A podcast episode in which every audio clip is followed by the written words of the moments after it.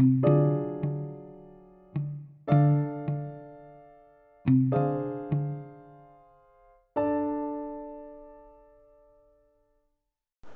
guys, and welcome back to today's episode. Last time we were here, we were listening to The Girl in the Barrel, Chapter 1 of Volume 2. Now we're listening to The Murder of Jamie La. Lali Didi. Or, if I can pronounce it right, Lali D. Lali Didi. E. I'm probably to be butchering that the whole time. I'm just to call her Jamie Lee. Jimmy Lolly. Sorry, Jimmy Lolly. Okay.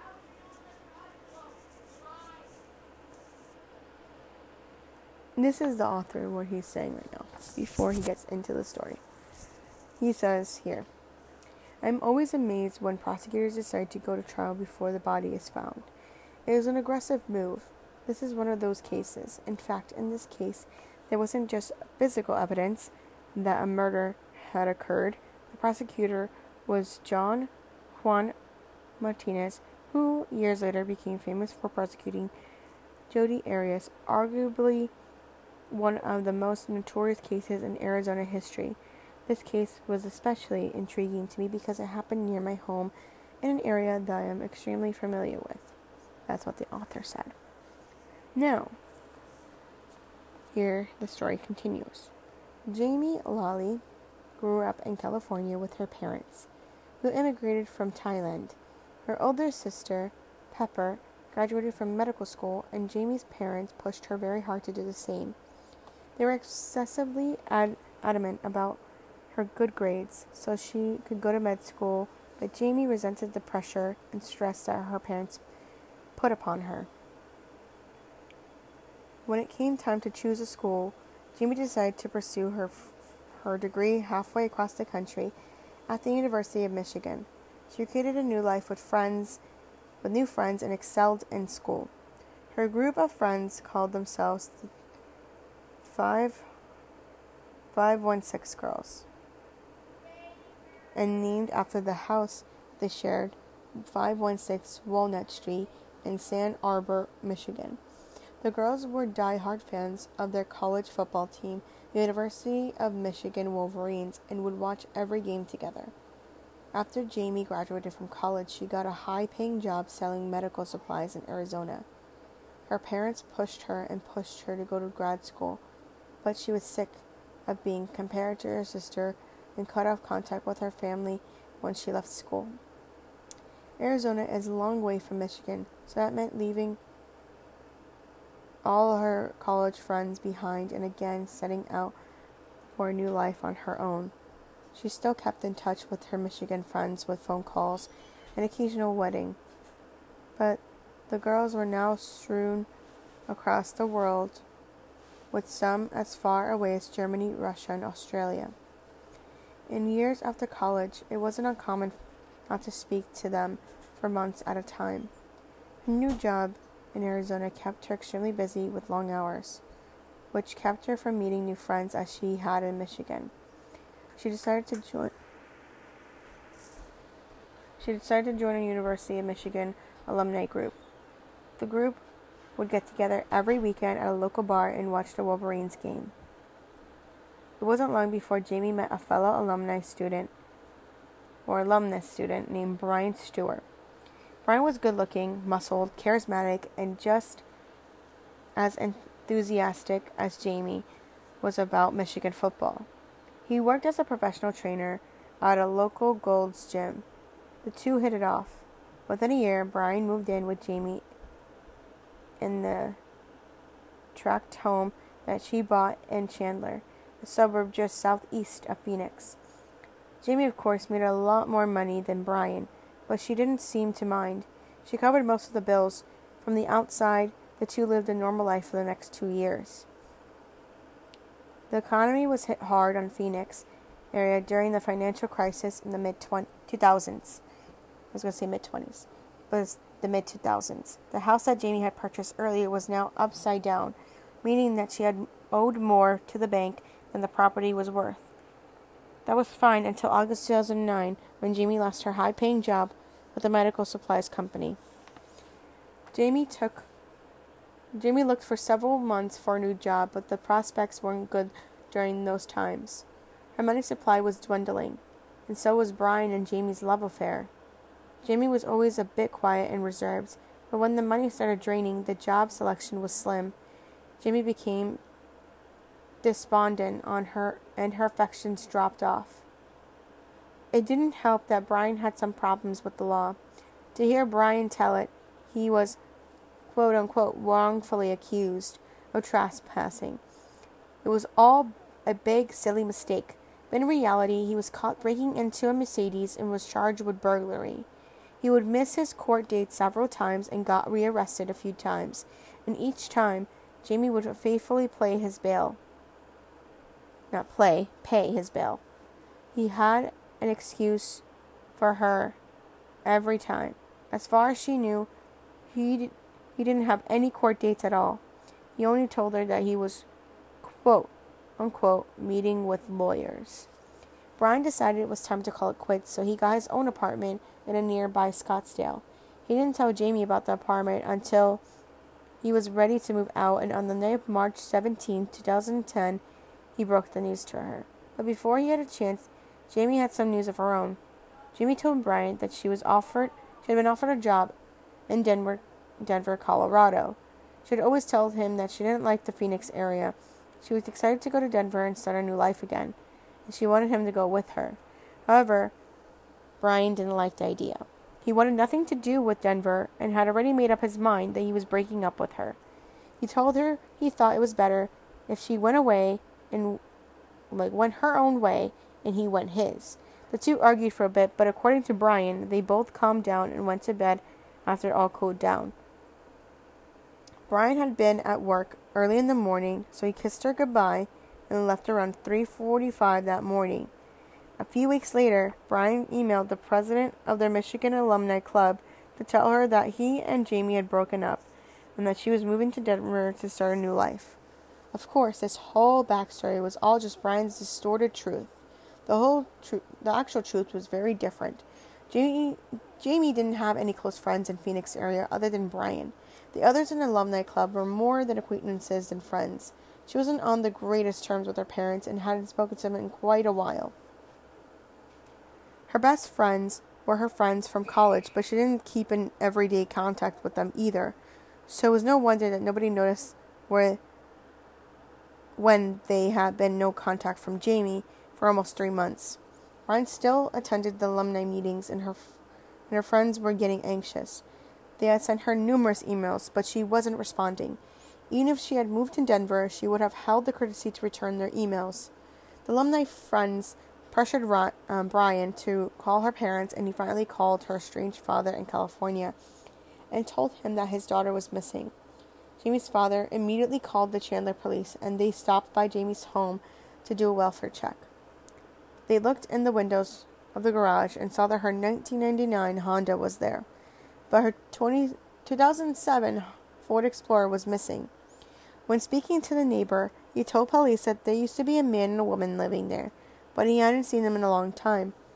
The neighbor also mentioned that someone from a local Phoenix company showed up a few days prior and and said that they had hired Jamie for a job and gave her a laptop, cell phone, credit card, but she never showed up the next the first day at work.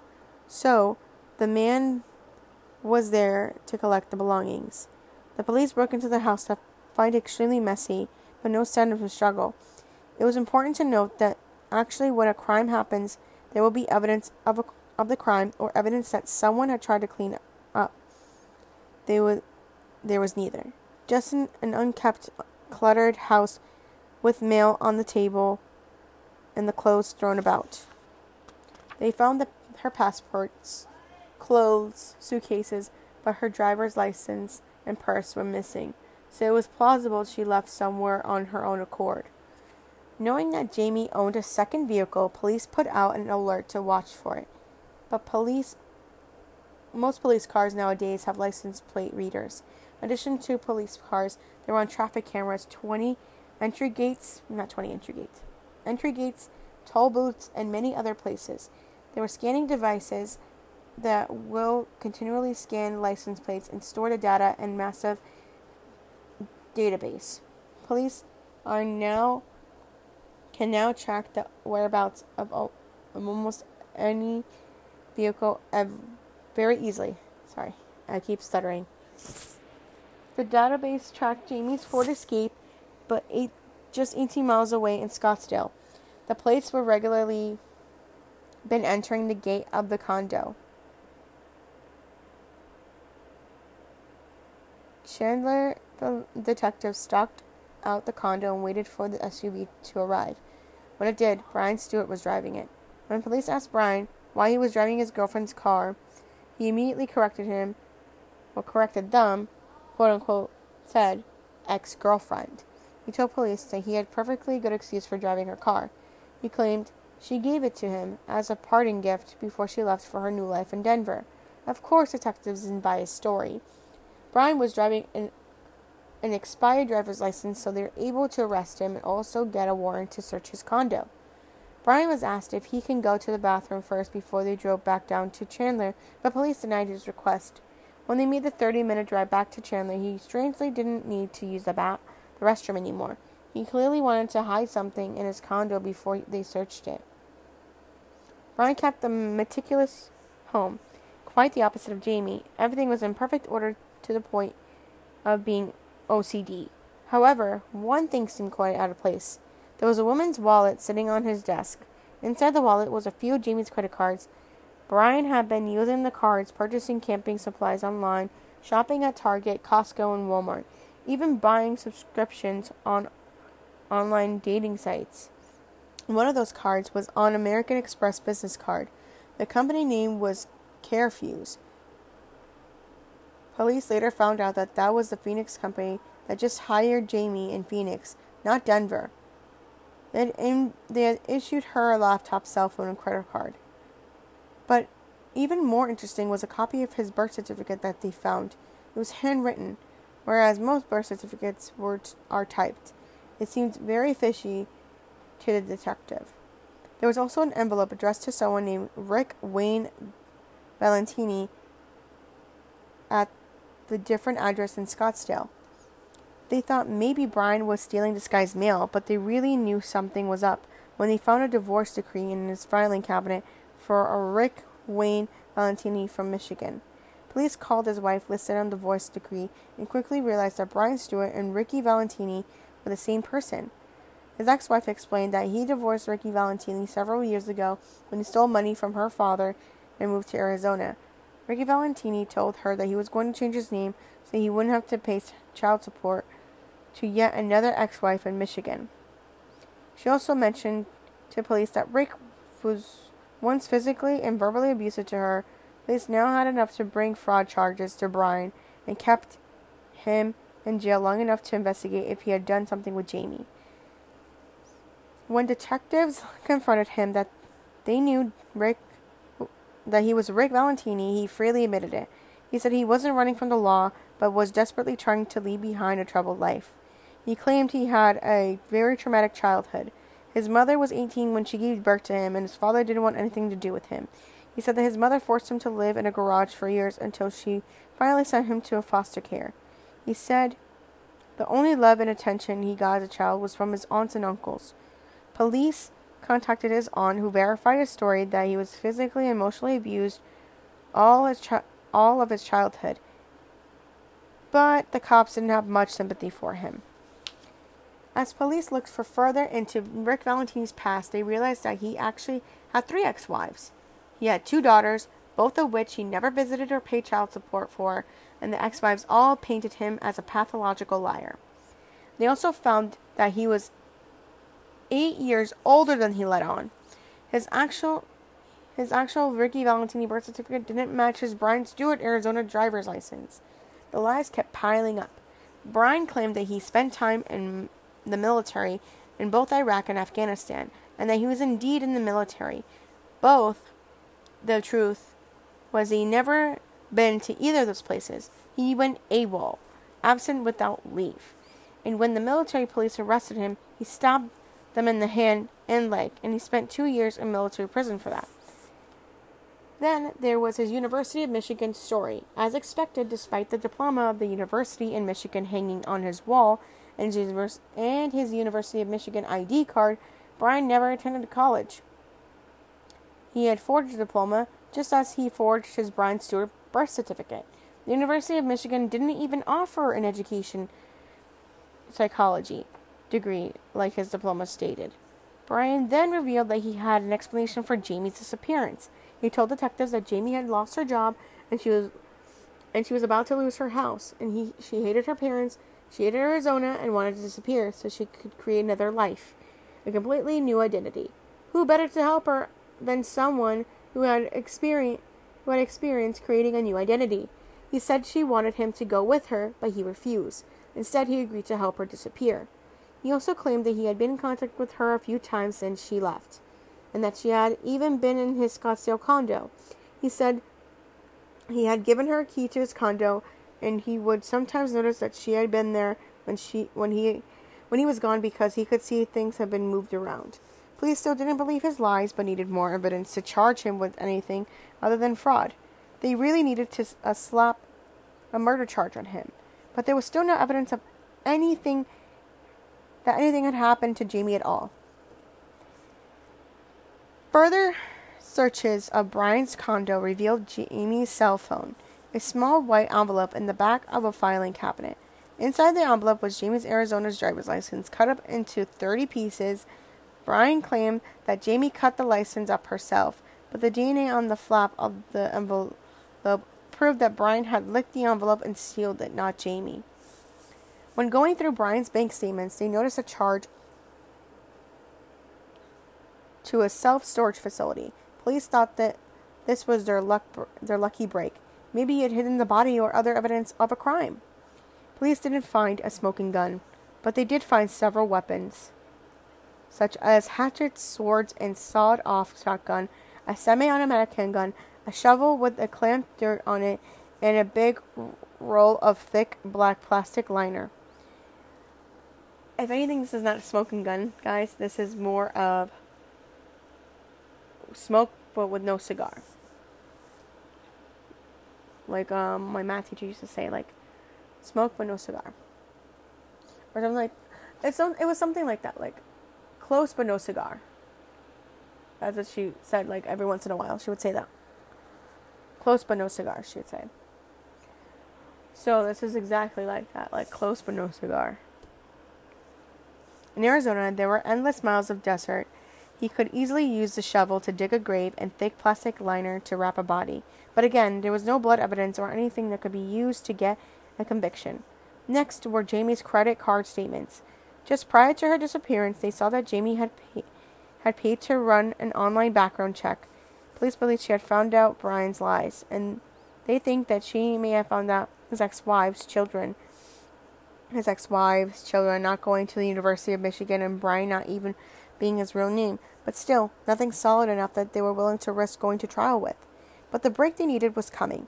While in jail, one of Brian's cellmates told his defense attorney that he had some information he was willing to share in order to get his sentence reduced. The information said that Brian talked to him about hiding a body. Quote, he told me, I wish I knew where they were what they were looking or where they were looking. He was He's wondering where you guys were looking for the body at, if you guys are getting warm. End quote.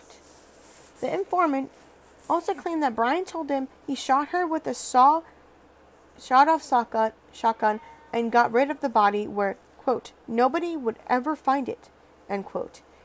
And he said Brian questioned, quote, what can they charge me with if they can't find a body, end quote. That was enough to convince prosecutors to bring about second degree murder charges. The prosecutor assigned was Juan Martinez. Brian Stewart slash Ricky Rick Valentini trial began in October 2011. The first witness was a personal trainer client of Brian's. She testified that Brian would constantly complain about his relationship with Jamie, saying that his sugar mama and called her a whining, nagging bitch. End quote. The next witness was employee from the CareFusion that had offered Jamie a job, not in Denver as Brian had claimed, but nearby in Phoenix. Another witness was a friend of Jamie's who testified that he had, that he'd he'd seen Jamie just a few days before she went missing and she was covered in bruises. Ladies and gentlemen, those bruises were not intentional that or consistent of a fall. Those were abuse bruises. Physical and mental abuse bruises. The thing that pulled the that put the nail in Valentini's coffin though was when he took the stand in his own defense. Despite his lawyer's warnings, on the stand he told the same old stories he had told the police, but it wasn't working. The jury didn't buy it. With four hour with only four hours of deliberation, the jury came back with a guilty verdict. Even without a body, or really no physical evidence that the murder had occurred, Rick Valentini was sentenced to a total of 54 years in prison, 22 years of second degree murder, 20 years of fraud, and 12 more years of other crimes related to the murder. Eight years after she was murdered, the remains of Jamie Lala, or Lali, were found in an empty lot that was holding large piles of rock and dirt as a landscaping supply company was moving the piles. The medical examiner stated that her bones were too degraded to determine a cause of death. Well, that was it. Uh, this one, this one also was very grimy and grimy because we don't know the cause of death of her, and this was the first ever in trial that they used without a body. Well, besides the Kirsten Denise Smart case too, they don't, they still haven't found her body yet, so that's still a mystery too. So, and they plus they used that in trial that they couldn't find her body. But, um, they actually did find her body in the end, but no cause of death because it was too degraded. Once a body is too degraded, you cannot pr- you cannot prove cause of death or cause of anything of the sort. So, yeah, I can't believe he just got away with that for quite a few months, like three months to be exact, maybe more. So, yeah, I'm glad he got 50 fucking four years of prison for secondary murder and fraud and other crimes related to murder. I'm just glad he got that sentence because I'm glad it didn't have the death penalty at the time because it would have been so much worse. Because I think when someone takes a death penalty, it takes away of the gravity of the crime that they have committed it, like committed.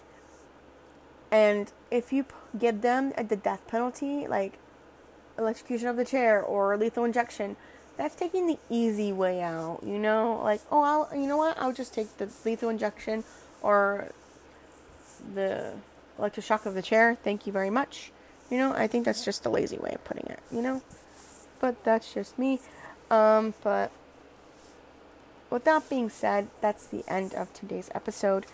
Um, the next chapter is chapter 3 of volume 2, The Dexter Wannabe. If you don't know what that is, I'll explain to you in the next episode. But Dexter is the show, an amazing show on, sh- on Showtime. And it used to be about, well, it is about him. It's about this guy that ha- that's a brother, that I think older or younger. And he is part of the police force, but he does forensic stuff. But when he was younger, he tests. It's basically like a Dex, like a not like a Dexter story. It was more like a Jeffrey Dahmer story, or like the Jeffrey Dahmer he tested on animals before he tested on humans and ate their parts. That's basically what it is. And it sucks. So, um, that's what Dexter did at the beginning when he was younger. But when he w- was older, he now starts cutting up people that are bad human beings to the world, meaning that they were robbers, bank like not like that like not like good people. He doesn't kill good good people. He kills bad people in this world. Because that's what his his not biological but his um adopted father told him because he was adopted. And he has like a disability where like he has to kill and that's good for him. So that's the next episode. And plus along with that in the end of all these we have his um confession his SK Confession, which is appendix, the appendix of this volume. So I'm going to mark that page so I can read that to you guys. when I'm done reading that one because it's a long appendix. So it's going to be like that. So very long. So, yeah. I hope you guys enjoyed this. So, once again, chapter 3 is the Dexter wannabe. So, I hope you guys really enjoyed this one because this one was really, really. And I say this a lot. When I first started Volume 1, I kept saying it's going to be gruesome. They are gruesome. They are terrible stories. And they're all terrible true stories. You could you can search uh the Dexter the Dexter wannabe. You can all search that up.